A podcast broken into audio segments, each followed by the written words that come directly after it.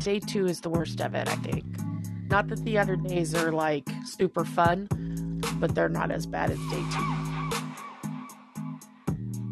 Yeah, no. Hey, Cindy. Hey, Cindy, how you doing? Well, this is True Crime Tuesday, and uh, outside of normal here, me and uh, Lucky Me from 620 Patio. Hello, everybody. Today we have the Golden State Killer, DeAngelo. It's a really crazy case, actually. It is. This one I think might could take us to two episodes, but we'll see how much we get through. There is a lot to go through. I mean, a Yes. lot to go through. Yes, I, I agree. You could spend a whole episode talking about how a man can have a, uh, hey, KCC Chiefs fan, how a, uh, Hey. how a man can have a family and three kids and and do all this at the same time. Hey, shit. Right? I find it hard enough just to keep up with the family in general. Hey, go Chiefs. Hey, Eric. Oh, what Hey, happened? Shelby. How did you not get the? What happened? What happened? I guess I didn't give her an email invite. Oops. Oops. No, I didn't get an email invite. It's okay. It's okay. I think I was in a hurry to get the show started. How you doing, That's Eric? okay. I was in here, but then I had to exit out because it was like, I don't know, a weird freaking screen. Hey, Shane, how How you doing? about those Chiefs? I'm mute now. We won't talk about how scripted that game was. Oh, please. I don't know. I've been watching evidence on it all day. it's They're going to show evidence of all. They could. I'm not even going to get into conspiracy theories. It's pretty convincing. You can see some of the players just running Oh, the come sideline. on, Lucky. You know the 49ers should have won that game. No, you see, like when Patrick Mahomes is running Whatever. the ball. I think it's the second time he ran the ball for like 36 yards, whatever. You see San Francisco Yeah. players running out of the way onto the sideline to get out of his way. Yeah, But it was a setup from the get go.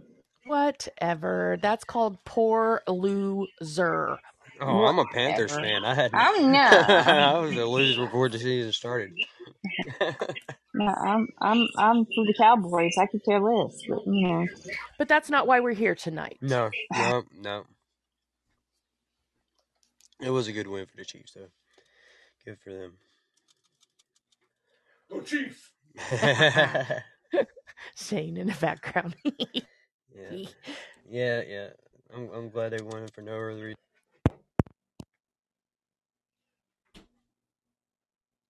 uh, I think I lost you. I think she did. I know There I'm he talking. Y'all I can think hear I'm me. back. Can y'all Yep. hear me? Yeah. Yep. We Yeah, can now. now. You were saying something, and all of a sudden you were bloop, Yeah. Gone. Yeah, I noticed that. Like, like you came unplugged, like the ambient volume in my headphones just went away, and I was just like, just gone. Oh, there it goes. Whatever you're touching, you need to stop touching it. See, he's gone. Mr. And I know he Chiefs can't hear. fan, That's my kiss sis. my royal booty. Hey, that's my sissy. That's your sissy. Yes. oh, you no. I'm watch sorry, your sissy. mouth, Miss Shelby. I'm sorry, What is that? sissy. That? That's twice it's done done that to me. She started it. Yeah, just- Yeah. So whatever you touch, don't touch it. Yeah, I didn't touch anything. That's the problem. I didn't mess with anything. All right, I'm gonna try this again. Joseph James DeAngelo's. Yes. Ah, hot. Okay. I, I, I still He like got quiet. I thought he left again. I was like, oh crap. No, I took a bite of a bite of hot food. What are we eating tonight? Pork chops. Oh, you're having pork chops. What are you having? No, Salisbury steak.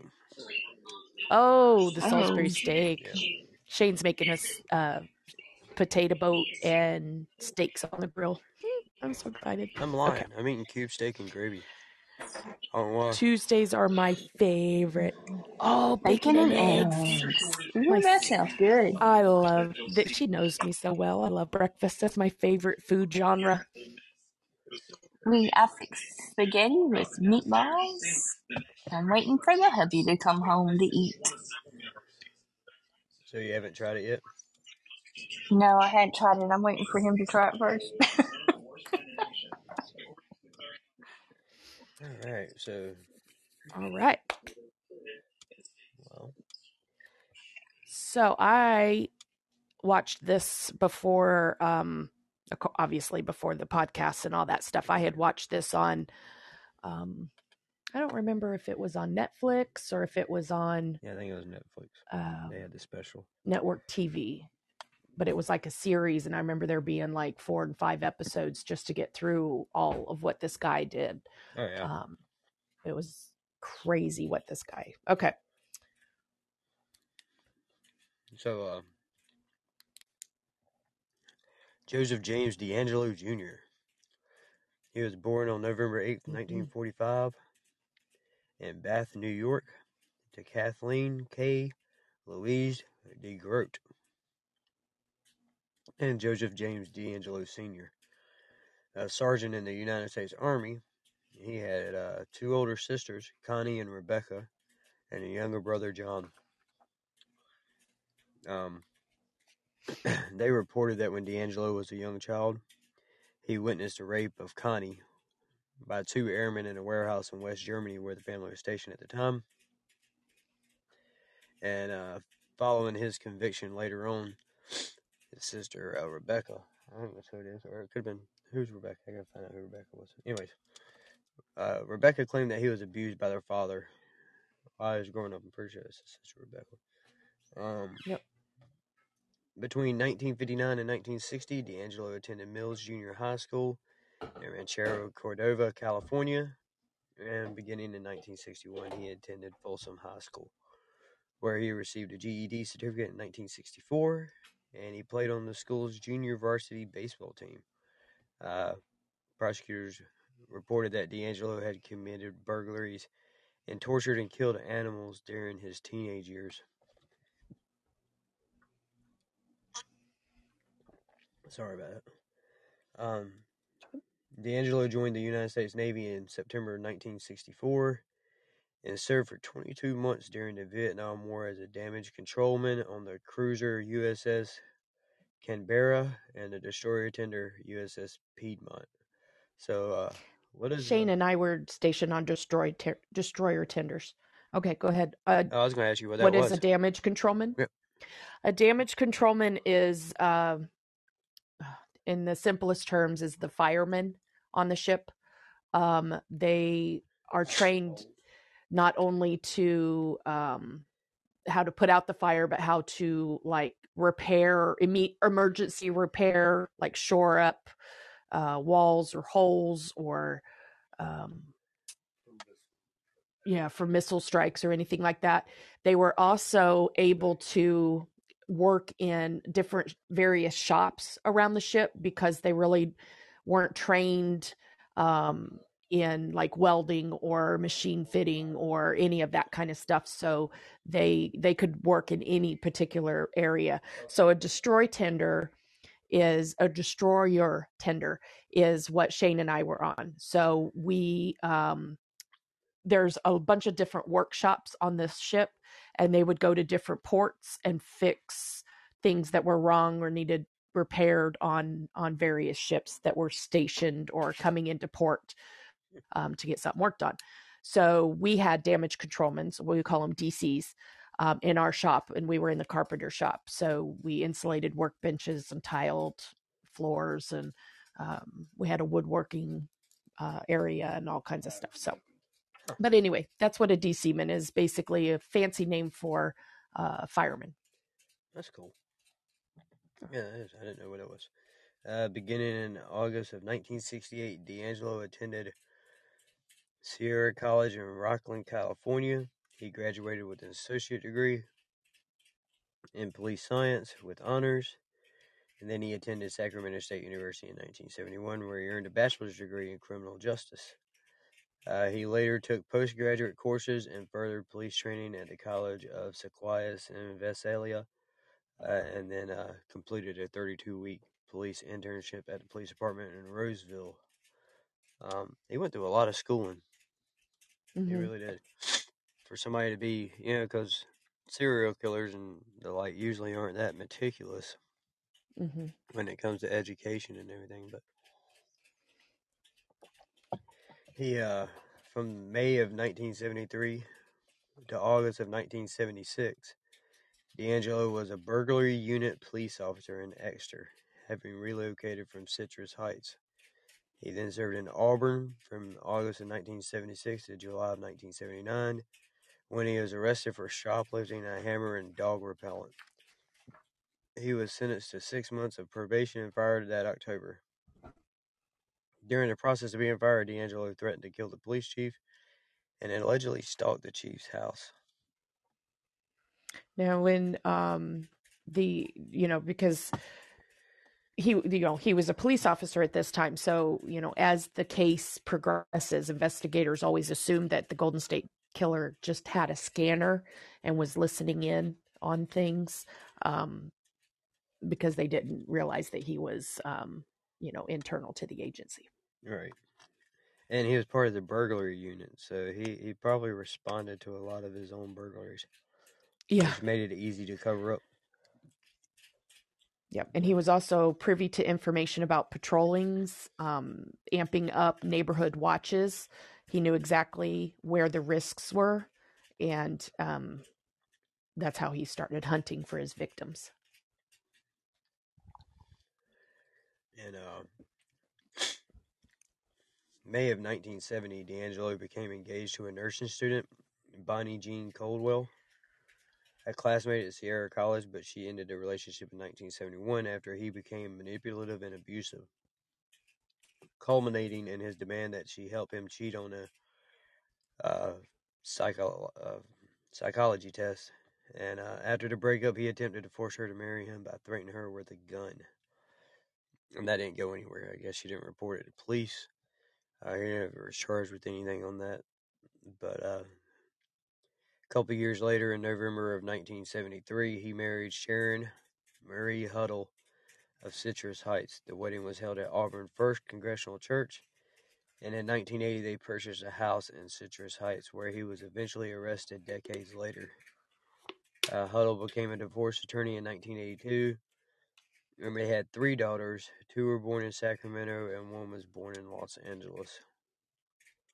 A scene where the uh, it says the couple separated in 1991. I don't know how long that separation lasted, but Mhm. they didn't get a divorce until July of 2018 after DeAngelo's arrest. I don't know if they just stayed married and never got divorced or hmm how that all worked. And out. and some people do. They're kind of like, you know, why go through all the hassle of the thing? We're not together. We're not going to remarry. So what's the point? But right, um, I find it odd, but right. to each their own, I guess. But as soon as he was arrested, she filed for a divorce immediately, and it was Mhm. finalized next year. Um, he committed most of the offenses and everything that we're going to get into here in a second while he was married and raising a family. And neither his wife nor his children ever suspected he was committing any serious crimes. His eldest daughter claimed that he was a perfect father, while his wife believed in his dishonest reasons for leaving the home. She never suspected anything. Yeah, so you know, as he would go do these things, he would probably telling her, "Oh, gonna go play cards with the boys, or uh, gonna go down and you know hit some balls or something." And she was like, "Okay," and Right. she, she fell for all of that. Um, I didn't find any. I looked through a couple different places, but I couldn't find anything um, on his employment history in the 80s. I don't know what he did. I'm assuming he was a mechanic because that's what he did from the 90s on up. Uh, he worked as a truck mechanic at a Save Mart supermarket distribution center in Roseville, Roseville, Mhm. and he was arrested in 1996 for failing to pay for gas, but that charge was dismissed. But um, I assume that's what he did in the 80s was he was a mechanic. Um, Yeah. Yeah. But before I get anywhere past the 90s, I'm gonna go back to uh, 1974 here when he had uh let's see how old would he have been I don't know. He was born in 45. yeah, so, so 20. 29 years old. Yeah. Yeah. Um, you have the. Uh, I'm, I'm, I hope I'm saying this right. right? The Visalia. Uh, ransacker. Visalia. mhm. Yeah, Visalia ransacker is what this. That was one of his uh, like AKAs. Yeah, it's um, actually one of the first AKAs he had. Um, but uh, it was long suspected that the training ground of the criminal who became the East Area rapist was Visalia. Although earlier Visalia crimes dating back as early as May of 1973, and other sprees like that of the Cordova cat burglar and the Exeter ransacker, as well as the Visalia burglaries that took place after the McGowan shooting, are now suspected to be linked also. Um, over a period of 20 months, DeAngelo is believed to have been responsible for one murder and around 120 burglaries. Um, in late April of 2018, the Visalia chief of police stated that while there was no DNA linking DeAngelo to the Central Valley cases, his department had other evidence that played a role in the investigation, and he was confident that the Visalia ransacker had been captured. Though the statutes of limitations for burglary had each expired, DeAngelo was formally charged in 2018 um, with the first degree murder of Claudia Snelling in 1975, and in 2020 he pled guilty, whatever. But um, Um, so I I found a, a thing that said that um, the Golden State Killer didn't let barking dogs stop him. Um, it was assumed that he had brought treats for neighborhood dogs and got to know pets on the blocks that he targeted because he was there so often. mhm. Um, however, he wouldn't hesitate to harm an animal if necessary. So one night, the Golden State Killer cut a uh, 45 kilogram, which is 120 pound uh, German Shepherd's belly open to keep him from being discovered. But after the dog went to the vet, uh, got 70 stitches, and he survived. So no worries there. Um, but the alleged um, was also he was also uh, caught. St- well, you, we talked about that earlier. Caught stealing the can of dog repellent. Right, yeah. So he didn't let dogs stop him. When we talked about Israel Keyes, you know, a couple weeks ago, if you missed that, you can get it on the download. Um, he didn't. He targeted homes without dogs, but this guy, he didn't care. Didn't bother him at all. Um, the first recorded ransacking occurred on March 19, 1974, when a sum of $50 in coins were stolen from a piggy bank, of all things. And most of the ransackers' activities involved breaking into houses, rifling through, or vandalizing the owner's possessions, scattering women's underclothing, and stealing a range of low value items, while often ignoring banknotes and higher valued items in plain sight. Uh, the ransacker would often arrange or display items in the house and items emptied, including piggy banks and coin jars. And stolen items often included blue chip stamps, foreign or historic coins, and personal items such as uh, single earrings, cufflinks, rings, or medallions. But also included six weapons and various types of ammunition. Multiple same day ransackings were common as well, including 12 separate incidents on November 30th, 1974.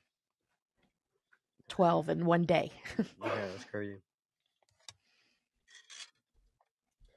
Said uh, common characteristics of the burglaries included climbing fences and moving through established routes such as parks, walkways, ditches, and trails, attempting to pry open multiple points of entry, particularly windows, leave, leaving multiple points of escape open, especially windows as well as the house, garage, and garden doors, uh, moving removed window screens onto beds and into bedrooms, and placing warning items such as dishes or bottles against doors and on door handles.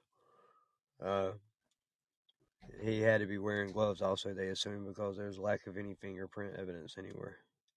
Mm-hmm. The Golden State Killer would often stake out houses long before he would enter. Um, when he did go inside, he already knew the layout entirely of the home. Um, he knew how many people lived in the home. He knew their schedules. He would even learn their names. Um, sometimes he would enter days or hours before an attack and prepare the home to his liking. This would entail small actions that would go unnoticed, like disabling a porch light bulb or unlocking windows. Um, he would also um, do more advanced planning, like emptying bullets from any guns that he might find, cutting phone lines, um, or even staging patio furniture um, so that he could get out easier. Um, so these are things to kind of look for when in your own homes, by the way, folks. Um, he would also hide shoelaces and other materials that could be used for ligatures inside the house uh, for as preparation for his attacks. Um, and then I, I also found a thing that police kept finding change and jewelry and other stolen objects on roofs of homes in targeted neighborhoods. Um, initially, they thought he was actually throwing the goods onto the rooftops and was going to go back and get it. But then they realized um, that he was actually crawling around on the rooftops and these items were actually falling out of his pockets. Um, while it's still un, unknown if um, he kept trophies from all of his break ins and all of his other um, i- illegal activity, um, it was obvious that theft was not his motivation. Sometimes he would even drop items from other homes in somebody else's home on purpose.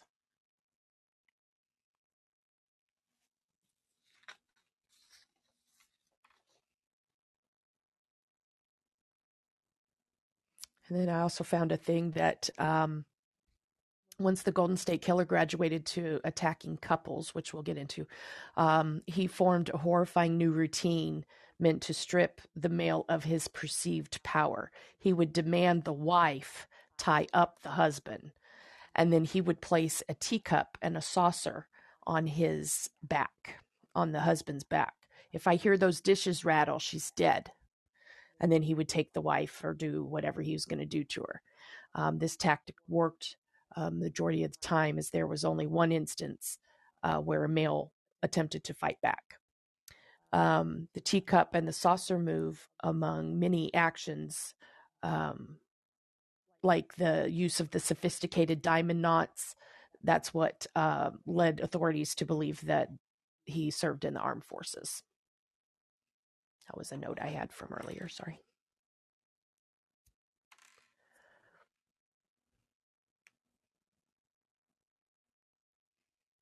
Russ, are you still there? Am I back now? There you are. You're back now. Yeah, I had to reset Podbean. But at Oh. least the show didn't cut off. I don't think it cut off. I just I kept talking even if it did cut off. well, that's positive. oh, Shane confirmed it's still going. So Okay, yeah. So that brings us to uh, September 11th, 1975.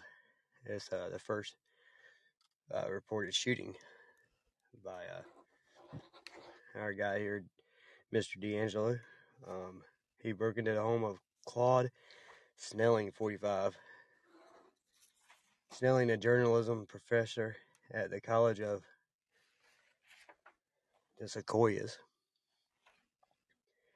had previously chased a prowler discovered under his 16 year old daughter's bedroom window around 10 p.m. on February 5th, 1975.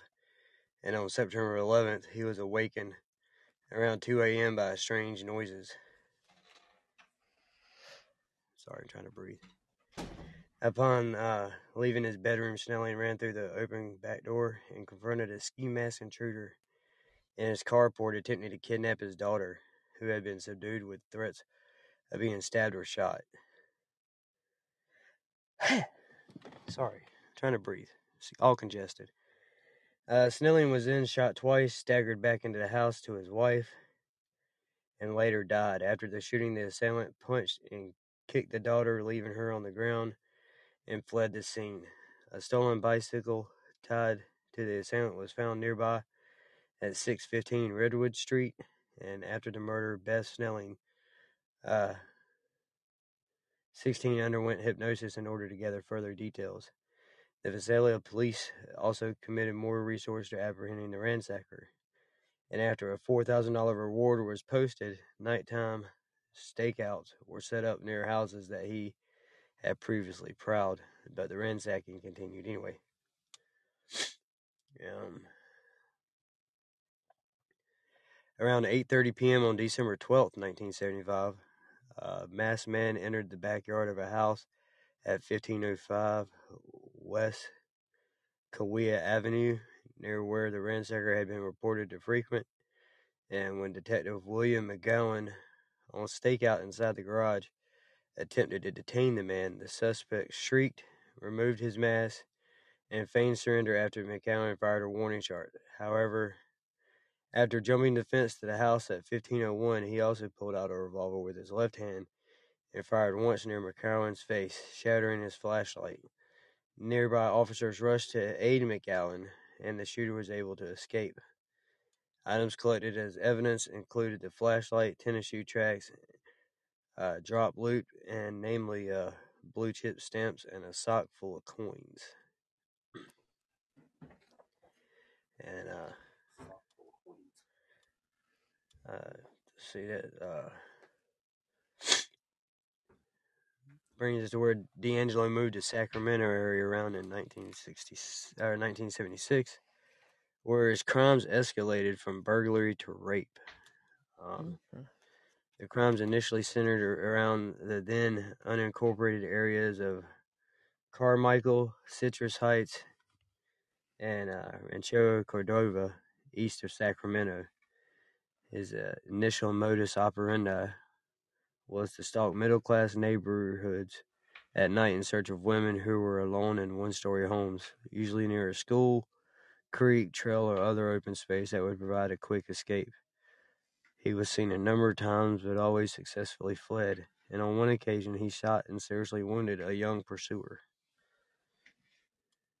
Mm-hmm.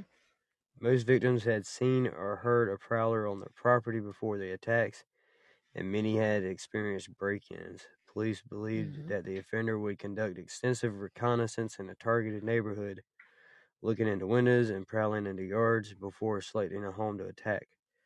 It was believed that he sometimes entered the homes of future victims to unlock windows, unload guns, and plant ligatures for later use.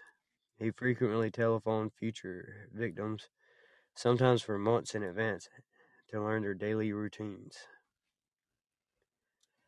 And although DeAngelo originally targeted women alone in their homes or with children, he eventually preferred attacking couples. This change in his MO is believed to be a direct result of media reports claiming he only attacked women alone in the home. His usual method was to break in through a window or sliding glass door and awaken the sleeping occupants with a flashlight, threatening them with a handgun.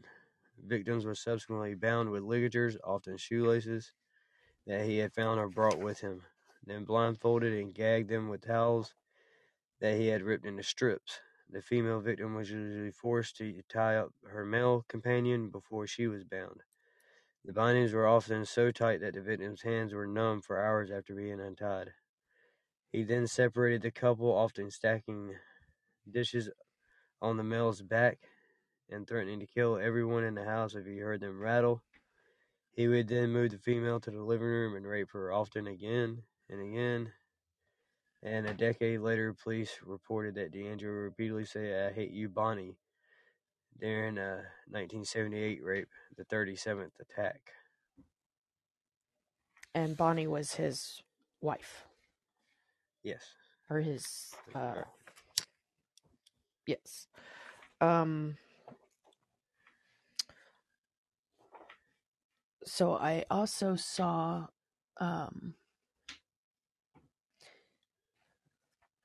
when um he he had the control you know he also um escalated by raping the wives of their husbands while they were home and you i know you said that. Um he would have the victims pleasure him after they were tied up already.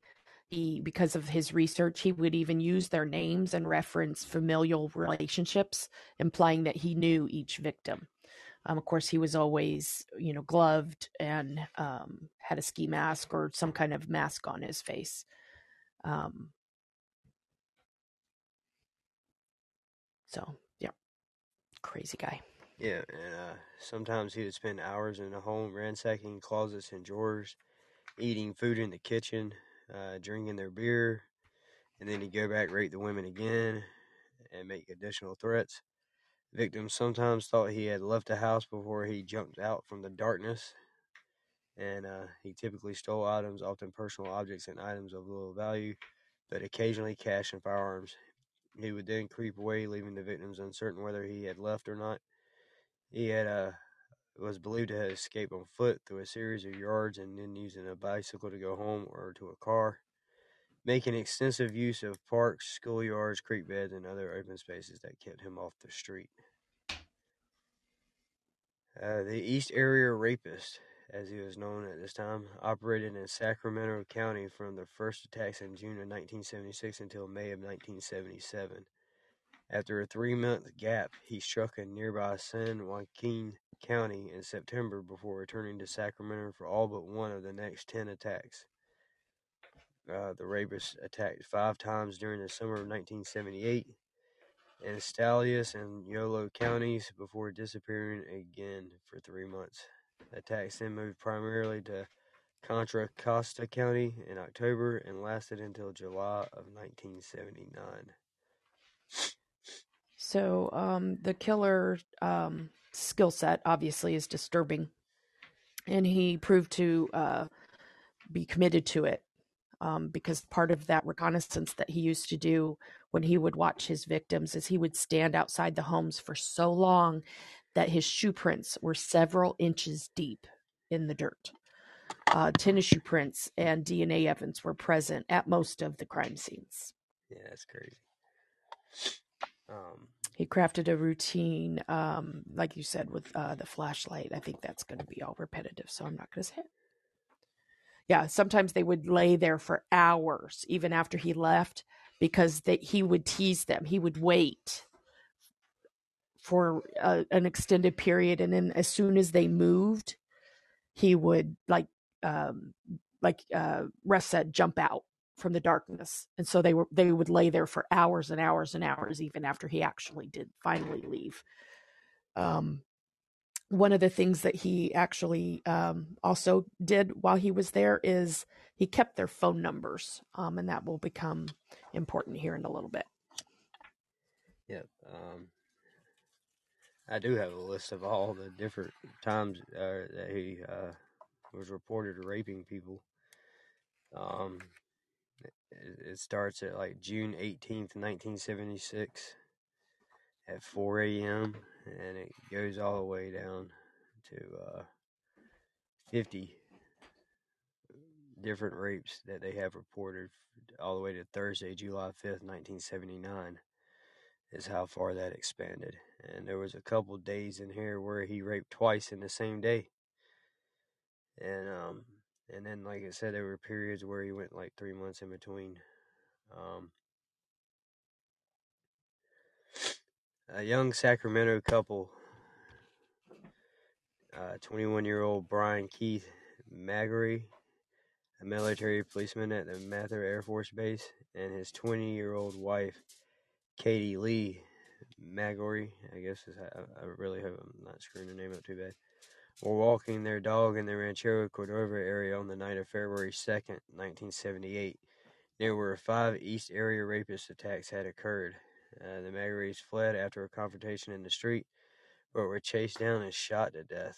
Some investigators suspected that they had been murdered by the East Area Rapists because of their proximity to the other attack locations, and a shoelace was found. Found nearby. Sorry, I had to sneeze. Um, That's okay. Yeah. Bless you. the uh, FBI announced on June 15th of 2016 that it was confident that the East Area Rapers had murdered the Maggiores, and on June 29th, 2020, DeAngelo entered a plea of guilty to these murders. But, uh, let's see, we got about 30 minutes left. That leads us into uh, 1979 through the 1986 era of DeAngelo here, where he was known as the original Night Stalker. Uh, Mhm. Shortly after the rape committed on July 5th, 1979, DeAngelo moved to Southern California and began killing his victims, first striking in Santa Barbara County in October. The attacks lasted until 1981, with a lone 1986 attack. Only the couple in the first attack survived, alerting the neighbors and forcing the intruder to flee. The other victims were murdered by gunshot or bludgeoning. Uh, since DeAngelo was not linked to these crimes for decades, he was known as the Night Stalker in the area, before being renamed the original Night Stalker after the serial killer Richard Ramirez received the former nickname. Yep. So they had to correct themselves, I think, because right around this time, Richard Ramirez was doing his um, thing. And so they were calling him the Night Stalker, the Night Stalker. Well, then Richard Ramirez got to where he was doing his thing.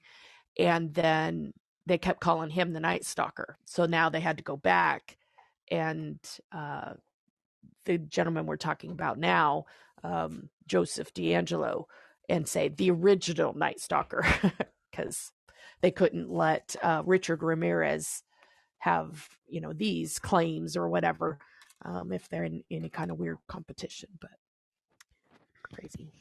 Right. And uh the uh let's see. The first one was like I said it was a botched attack. It was on October first nineteen seventy nine.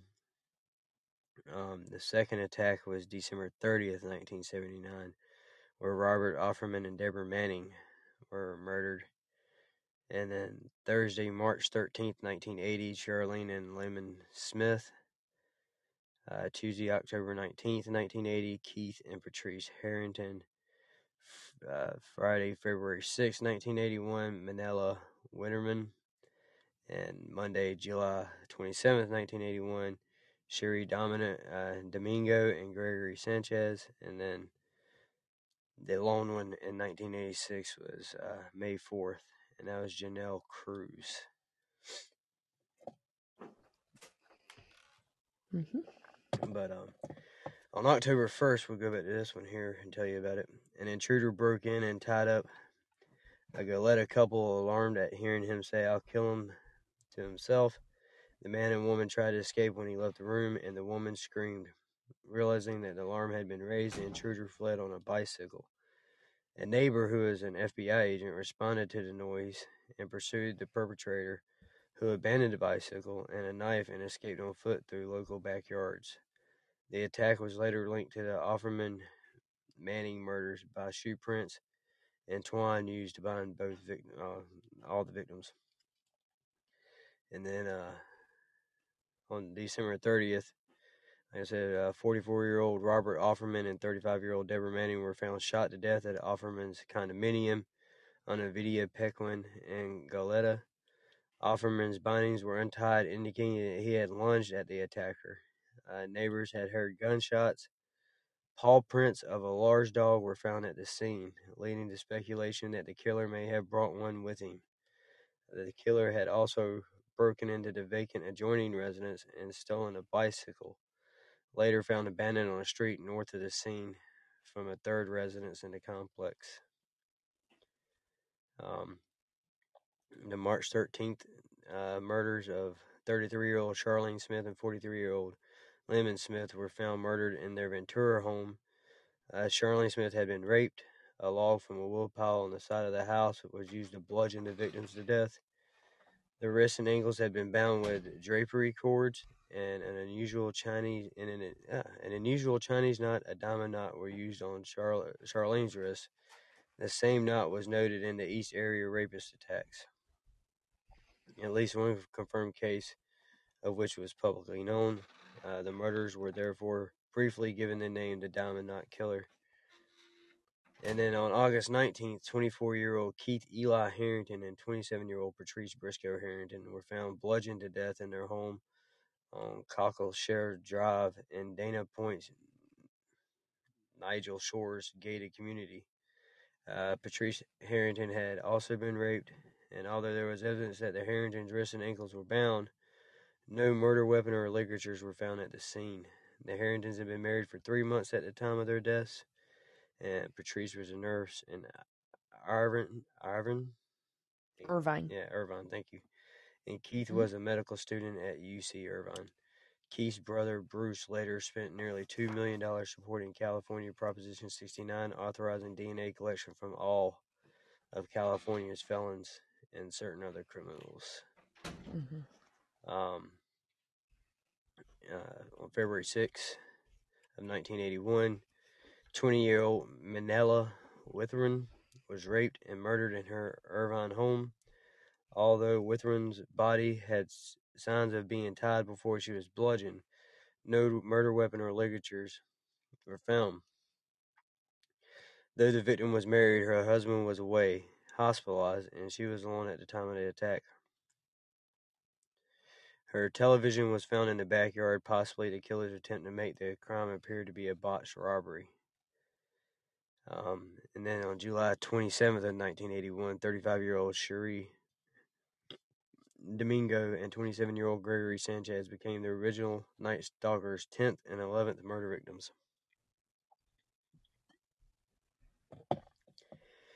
Both were attacked in uh, Domingo's residence at Toltec Way in Goleta, several blocks south of Robert Offerman's condominium, where Domingo was living temporarily. It was owned by a relative and up for sale. The offender entered the house through a small bathroom window, and uh, Sanchez had not been tied and was shot and wounded in the cheek before he was bludgeoned to death with a garden tool. Some believe that Sanchez may have realized he was dealing with the man responsible for the Offerman Manning murders and tried to tackle the killer rather than be tied up. Again, no neighbors responded to the gunshot, and uh, Sanchez's head was covered with clothes piled from the closet, and Domingo was raped and bludgeoned. Bruises on her wrists and ankles indicated that she had been tied, although the restraints were missing. A piece of shipping twine was found near the bed, and fibers from an unknown source were scattered over her body. Authorities believe that the attacker may have worked as a painter or in a similar job at at the uh, Calorilla, Calle Real. Calle Real Thank you. Dave. Shopping Center. Thank you. You're welcome. Yeah, that place. And then that leads us to the 1986. May 4th, 18 year old Janelle Lisa Cruz was found dead after she was raped and bludgeoned in her Irvine home. Her family was on vacation in Mexico at the time of the attack. A pipe wrench reported missing by Cruz's stepfather was thought to be the murder weapon. Initially, investigators in respective jurisdictions did not think the Southern California murders were connected. A Sacramento detective strongly believed that the East Area rapist was responsible for the Goleta attacks, but the Santa Barbara County Sheriff's Office attributed him to, him to a local career criminal who was later murdered. Unaware of the Goleta murders, local police and surrounding jurisdictions followed false leads related to men who were close to the female victims. One person later cleared was charged with two of the murders, and many years later the cases were linked almost entirely by DNA testing. Um, after DeAngelo was arrested, he was also suspected of committing the 1974 Vizela. Vizela I don't know why I can't say that now, but I I think we were saying Vis- Visalia. yeah, Visalia rape and murder of Jennifer Armour, the 1975 Exeter rape and murder of Donna Jo Richmond, and the 1978 murder of a woman and her son in Simi Valley, but was cleared as a suspect in all four, four murders by DNA testing. Uh, Victoria police ruled out a link between DeAngelo, who docked in Australia during his Navy service, and the Melbourne serial child rapist and murder known as Mr. Cruel. Um, Yeah. So he was ruled out of those. Um, and when they, um, when I saw the the show that I watched on it, he didn't do anything to the child. The child just happened to be there when he raped his mother. Um, the child was in the other room, um, but um, she, you know, allowed herself to be taken to the other room and and done that way while the little boy was actually still sleeping in her bed. Um, and then she went back to bed with him, or he allowed her to go back to the bed with the son. Um, and while he, I think he made scrambled eggs or something, uh, the story was. yeah, that's crazy. That is crazy. Yeah. Um, during all this time, uh, DeAngelo had uh, made phone calls and um, to some of the victims. Um, March 18th, 1977, the Sacramento County Sheriff's Office received three calls from a man claiming to be the East Area rapist. None of them were recorded, however. Uh, the first two calls received at 4:15 and 4:30 p.m. were identical and ended up with the caller laughing and hanging up. The final call came in at 5 p.m. with the caller saying, "I'm the East Area or the East Side rapist, and I have my next victim already stalked, and you guys can't catch me." Um, move all the way to December of 1977. A man claiming to be the rapist called the Sacramento Police Department saying, You're never going to catch me, East Area rapist. You dumb fuckers. I'm going to fuck again tonight. Be careful. The call was recorded and later released. As with the previous call, the next victim was attacked that night. Um, and then he called him back uh, seven days later on December 9th of 1977. And uh, it said during the 1977 Christmas season, a previous victim received a phone call that she attributed to her attacker. The caller said, Merry Christmas. It's me again. Yeah, she said that um, after it was three decades after she was raped, and he called her house and terrorized her, um, saying, um, "Remember when we played?" And she uh, she said she knew immediately that it was the man uh, that they were calling the East Area rapist who attacked her. Yeah, and that that one happened on April 6th of 2001. That was the final his final call. But uh, Oh, sorry, oh no, that's fine. Yeah, yeah. It's the same I person. put it with the wrong one. Yeah, no, no, that's fine. Uh, Watt Avenue, uh, December 10th, the day after the December 9th phone call. Uh, shortly before 10 p.m. on December 10th, 1977, Sacramento authorities received two identical calls saying, I am going to hit tonight Watt Avenue. Both were recorded, and the caller was identified as the same person who placed the call on December 2nd. Uh, law enforcement patrols were increased that night, and at 2:30 a.m., a masked man eluded officers after being seen bicycling on the Watt Avenue bridge. When spotted again at 4:30 a.m., he discarded the bicycle and fled on foot. Uh, the bicycle had been stolen. So he tells law enforcement, this is just me asking, okay. So he tells law enforcement, I'm going to be out on Watt Avenue or whatever. Mhm. Or he's going to, he told him that he was going to do something on Watt Avenue. And then he actually showed up over there. To me, I mean, talk about taunting the police, you know, Oh yeah, telling him he's going to be there and then actually show up because usually okay i'm going to be on uh you know abc road but then all the police are over there and so now i'm actually going to do my thing on 123 that's the way my brain thinks not that i'm going to go commit a crime but i wouldn't actually tell him where i was going and then go there i just found that so so incredibly arrogant i guess is what i wanted to say okay thanks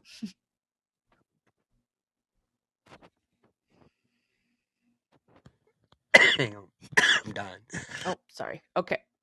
Um, so then January 2nd in 1978, um, the first the first known rape victim received a wrong number call asking for Ray on January 2nd, uh, 1978. The call was recorded, and the police suspect that it may have been the same caller who had been threatening, uh, making threatening phone calls to her uh, later that evening. That call was also recorded and identified by the victim as the voice of her assailant. The caller said, Gonna kill you, gonna kill you, gonna kill you, bitch, bitch, bitch, bitch, fucking whore. Thanks for letting me read that one. Right. Yeah. yeah. you did well. You did well. Yeah. Okay, thanks. uh, and then uh, four days later, a man claiming to be the East Area rapist called the contract counseling service and said, I have a problem. I need help because I don't want to do this anymore. After a short conversation, the caller said, I believe you are tracing this call and hung up. So, uh, I wonder what the contact counseling service is. Is that like a helpline, like a suicide hotline, I guess, kind of thing? I would say, yeah. I guess, yeah. But yeah, that's who he called, and he tried to talk him, and then like, no, you're tracing this, and hung up on him. Um, in 1982, a previous victim received a call at the, her place of work, a Denny's restaurant, during which the rapist threatened to rape her again. According to Contra Costa County investigator Paul Holes, the rapist must have chanced to patronize the restaurant and recognize his victims there. Um, in 1991, a previous victim received a phone call from the perpetrator and spoke with him for about one minute. She could hear a woman and children in the background, leading to the speculation that he had a fi- uh, family. And then, obviously, the final call in 2001 that you had mentioned. So he actually did that one from his own personal home yes, with his his quote unquote normal life. How sick. yes, yeah. That is that's insane. but uh, it said in '91 too, and that's when they separated for a while. So I wonder. she didn't. She Oh. didn't suspect who he was calling then. Yeah, Right. Maybe she caught him calling. And so she said, Okay, I'm out of here. right. if you're not going to tell me who you were on the phone with, I'm out. That's what we're going to say. Yeah. And I did look back um, when he uh, said, I hate you, Bonnie. Bonnie was actually um, that first, Yeah. the first one that he became fiancé, yeah, engaged to. Um, that um, he was trying to manipulate and attempted to force her to marry him by threatening her with a gun. That was her. He actually married Sharon. So I wanted to correct myself because I said it was his wife, but it was actually probably the love of his life, but she she rejected him. Right. So, uh, so now we kind of talked about who DeAngelo is and uh, all the things that had happened there, and uh, we're at like almost an hour mark. So I think next week we're going to talk about how he went decades without being caught in the investigation that happened that eventually led to his being caught. Um, because for a long time nobody knew who he was at all. Um, hmm he was he had several different names, several different aliases all over the place, and it wasn't until the 2000s that they were actually Right. able to link all this stuff. And uh, I think that's interesting in itself. And uh, hmm Now, the um, DeAngelo's brother-in-law claimed that he would casually bring up the East Area rapist in conversation um, around the time that they were actually occurring. Um, neighbors also reported that he would frequently engage in loud, profane, profane outbursts. right, One neighbor reported that his family received a phone message from DeAngelo threatening to, quote, deliver a load of death, unquote, because of their barking dog. He was uh, living with his daughter and granddaughter at the time of that arrest.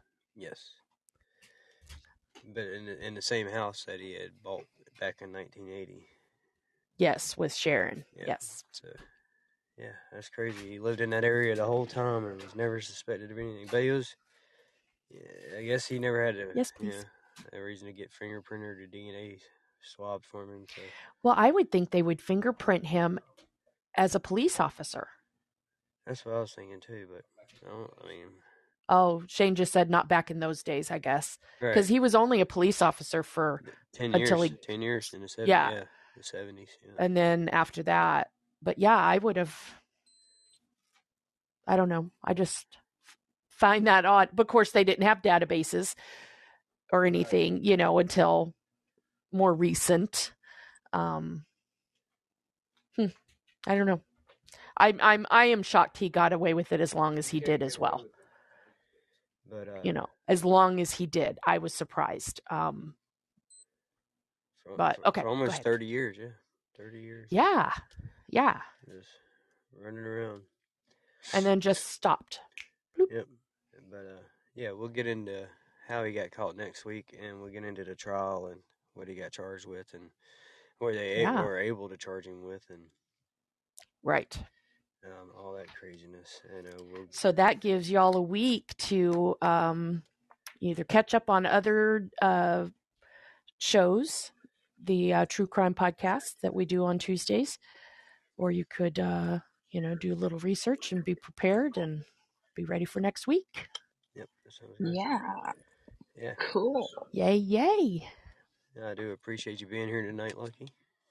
Thank you. I appreciate you doing the show so I can appreciate. it's good stuff. Uh, we are a Laguna Night Media production. Before we head out, um, there is a show that comes on tomorrow called 620 Patio that is hosted by yours truly here, Miss Lucky Me, and her uh, little man over there that washes the dishes very well, Shane. Ah, that's not fair. You know I wash the dishes. No, Yeah. um, yeah, Shane the Bald Guy or TBG. Um, and I have a show at 620 Patio, and that's O as in O H H. And uh, our show's tomorrow night. Uh, because it's Valentine's Day, uh, we didn't want to do anything heavy, and we figured there might be light participation because of, um, you know, dates and whatnot. So we're going to play a game. Um, it's called Pick Your Poison. Um, it's it's a little dirtier version of Would You Rather. So uh, we're excited about it. We need participation. So if you have a moment, uh, stop in. It's uh, tomorrow night, 7 p.m. Central. And uh, please come up on the panel so we can just uh, play a game and have some fun. Yeah. Sounds good. Sounds good. And tomorrow morning, you're right, Eric. Tomorrow morning is the Old Man's Podcast with uh, Miss Shelby here. She'll be running the Valentine's Day special over there at the Old Man's Show. Ooh. Ooh. Everybody tune in. It's gonna be a banger. Oh, Yeah, boy. you know what? I'm just gonna get Eric to come up here and let him rattle Come them on, off. Eric. Go ahead, Eric. Give us. uh, Yeah, Eric, save your Um, thumbs. yeah. Save your. Well, I think, of, of course, normally Wednesdays on the Old Man's Podcast Show is Wild Card Wednesday with Shelby, but since tomorrow's Valentine's Day, it's going to be very special. So, um, hey, it might even go to the ladies if we can convince Shonda and Amber to join us, right, Shelby? Ooh, I might Right, have to break right. my. And you're invited too, Lucky. Yeah, I might have to break my rule and get on in the morning. I'll have to see what's going on. Well, then, then of course, you, you know, Caps might be doing his chill show, and then of course, Russ is doing his lunchtime show to keep us company. Um, and of course, prime time is pretty jam packed. Other than like six to a patio, you've got, you know, the potluck podcast, the Beans and Winnie show is slightly doomed, and um, Psych Radio Two Alpha, and of course, wrap, wrapping things up, we you, you can't go wrong with the Pulse Wednesday Night Variety Show, which I know you guys and Absolutely. Russ and, Yeah. and and other other regulars will be there for that one. Yeah. That one's usually past our bedtime, but we'll we'll see. You just never know with us. Yeah. We show up in weird Well- places sometimes. Well, and, and of course, Russ, your your day is on Thursday at the Old Man's Podcast Show, Yep. Yep. Yep. Thursday but yep. And then Get down. and then of course you got Brown. and then I know you got like the Thursday manipulations of the of the mind show coming up as well. Yeah, manipulation of the mind Thursday, politics, and the uh, words Oh, and message no. used. Well, yeah, I'm not talking about politics at all. Though. I don't want anybody to get wrong. About it. It's just uh, Okay. it's manipulation tools that politicians use when they use, when they speak. Uh, y- like uh, Donald Trump likes Well, um, hey, if I- huge. You know, it's uh, just the different things they use to Nice. Or manipulate or people. or the way he says China. yeah, yeah. Well, I mean, yeah, Interesting. That'll be good. yeah. It's just all Well, the um, hey, if Rocky tools. Raccoon is listening, well, if Rocky Raccoon is listening, that that show might be up his alley. Mm-hmm. That'd be But of course, Friday, of course, is the swap doesn't lie, and um, it's in like a few other honorable mentions. You have, um, yeah, and I know Shelby this Saturday we'll be doing doing like another herbal talk, so be on the lookout for that. Yeah, man. I Yes, think I on will. Friday is uh, outside of Oz. And then Ralph, is- Yep, Fridays outside. yeah, Friday night outside of Oz. Yeah. And and I'm and I'm sure you'll probably see other podcast friends around like Amber May and James from the Slightly Serious Show, and you know, and, and then you know Ralph hanging out around Podbean. You know, you know some podcast friends we haven't seen at some of our other shows lately, but we but we definitely think about them Yep. And then Sunday I got the trivia show. and, and some of the other three Laguna Knot. Eastern. yep. Mm-hmm. Yep. There's the pack. And then. Cindy's also do has the show coming up. Yes, yes. And uh, Crash does her show on Thursdays. Mm-hmm. Oh yeah, Excuse me. Oh goodness. He has the the coughing crud that's been going around. I think we're finally on the tail end of it. Knock on wood. Oh, I made Yeah. Well, dog get um, up. Yeah, yeah. Well, since today is Mardi Gras, I'm going to sh- send a picture to your Discord, Russ. Um, if you could ever post it in the live chats of shows that you're on, and I'll post it tomorrow on the Old Man's Podcast show. Plus, a um, I'm going to plus like a Valentine's cake I got at the grocery store today. Ah, cute. Uh, they're, they're really the good. picture I mean, prior to oh, you've already cut into the cake. I was going to say, is the picture prior to before I cutting came into it. yeah, well, it- well, and you also get the little baby Jesus toy, but they don't bake it in anymore. They don't. Nope. And just a king Unfortunately not. I thought they would. I guess because people could choke That- on it. Yeah, I mean, I guess they had to Our break local tradition. baker will do that, but we're we're a small town, so I, I got it in the cinnamon flavor instead of the cheese flavor.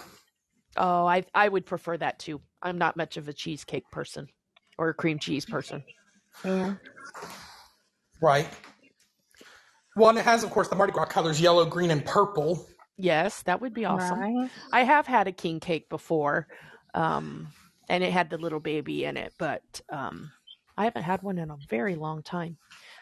And Shane even asked me, "Do you want me to order a king cake?" And I was like, "Nah," because it's you know that's a lot of food we don't need, but it would have been kind of neat. Well, of course, with Valentine's being tomorrow, you and him would probably have a little date night thing. Um, actually, he's doing it tonight. Tuesdays he cooks for me. Um, Oh, because of the show. So we're having steak and potato on the grill, and um, so, but yeah, we love Yeah. each other every day. So Valentine's Day is just another day for us. Well, and of course, and, if, and in case anybody missed this morning's Old Man's Podcast show, um, we serenaded Gary from the GJRB podcast since today was his birthday. But too bad we didn't have Short Pants Robert there to sing Happy Birthday because usually when he he's part part of the Drum Kit so choir singing Happy Birthday, his really stands out. And then if Spicoli drops by tomorrow, we, he might get serenaded by the Drunken Sailor Choir too. Well, happy birthday! That would have been cool. Yeah, I've Oh, since the first, I've really tried to stay off a live podcast during the day, but it's really hard. I miss everybody. So you're saying that? Well, then uh, Cracks will have her birthday on the 29th. oh, So, so you're saying, Lucky, that because you were able to co-host the show with me on Tuesdays, that that got Mhm. Shane to cook for you? yes. That is, that is awesome. every Tuesday he co- he's been cooking for me ever since we started. You've started letting me be a co-host every Tuesday. That that is. So we'll work on a menu benefit, for the week. It is Tuesdays are my favorite day of the week now, and so we'll work on the menu. And I'll say, "Oh, what are you cooking on Tuesday?" And he'll say, "Hmm," and he'll figure it out, and he'll tell me what ingredients he needs, and he does all the cooking. that is all right. That is all right. It is definitely all right. And you get steak and potatoes tonight, so that's that's even bigger bonus. Yep. Yeah. Yep, he's uh, got the potatoes on the grill already. He uh, put them in foil with seasoning and um, butter and a little bit of olive oil, and oh, I can't wait. Yeah, that sounds good. That sounds really good. Well, I hope that y'all really enjoy that meal tonight, and uh, looking forward to your show tomorrow. Um, come back next week and join us here for part two of the Golden Skate. Golden. I don't know why I keep wanting to call it the Golden Skate. The Golden State Killer. And uh, Golden State Killer. yeah, I was telling my wife about it earlier that we was doing the Golden State. And I kept saying the Golden Skate, and she's like, "Who is this Golden Skate guy?" I was like, "No, man, nobody He's a running around." Monopoly board piece. Yeah, nobody running around on golden skates killing people. That'd be ridiculous. That would be a kind of interesting getaway, I guess. Right. He's wearing Heelys. That's what it is. Right. Yeah, but Or uh, is that those little ones with the their tennis shoes with the little wheel in them. Yeah, the yeah. kids? yeah, Yeah. yeah. Adults, I've seen adults wear them too, but only in San Francisco.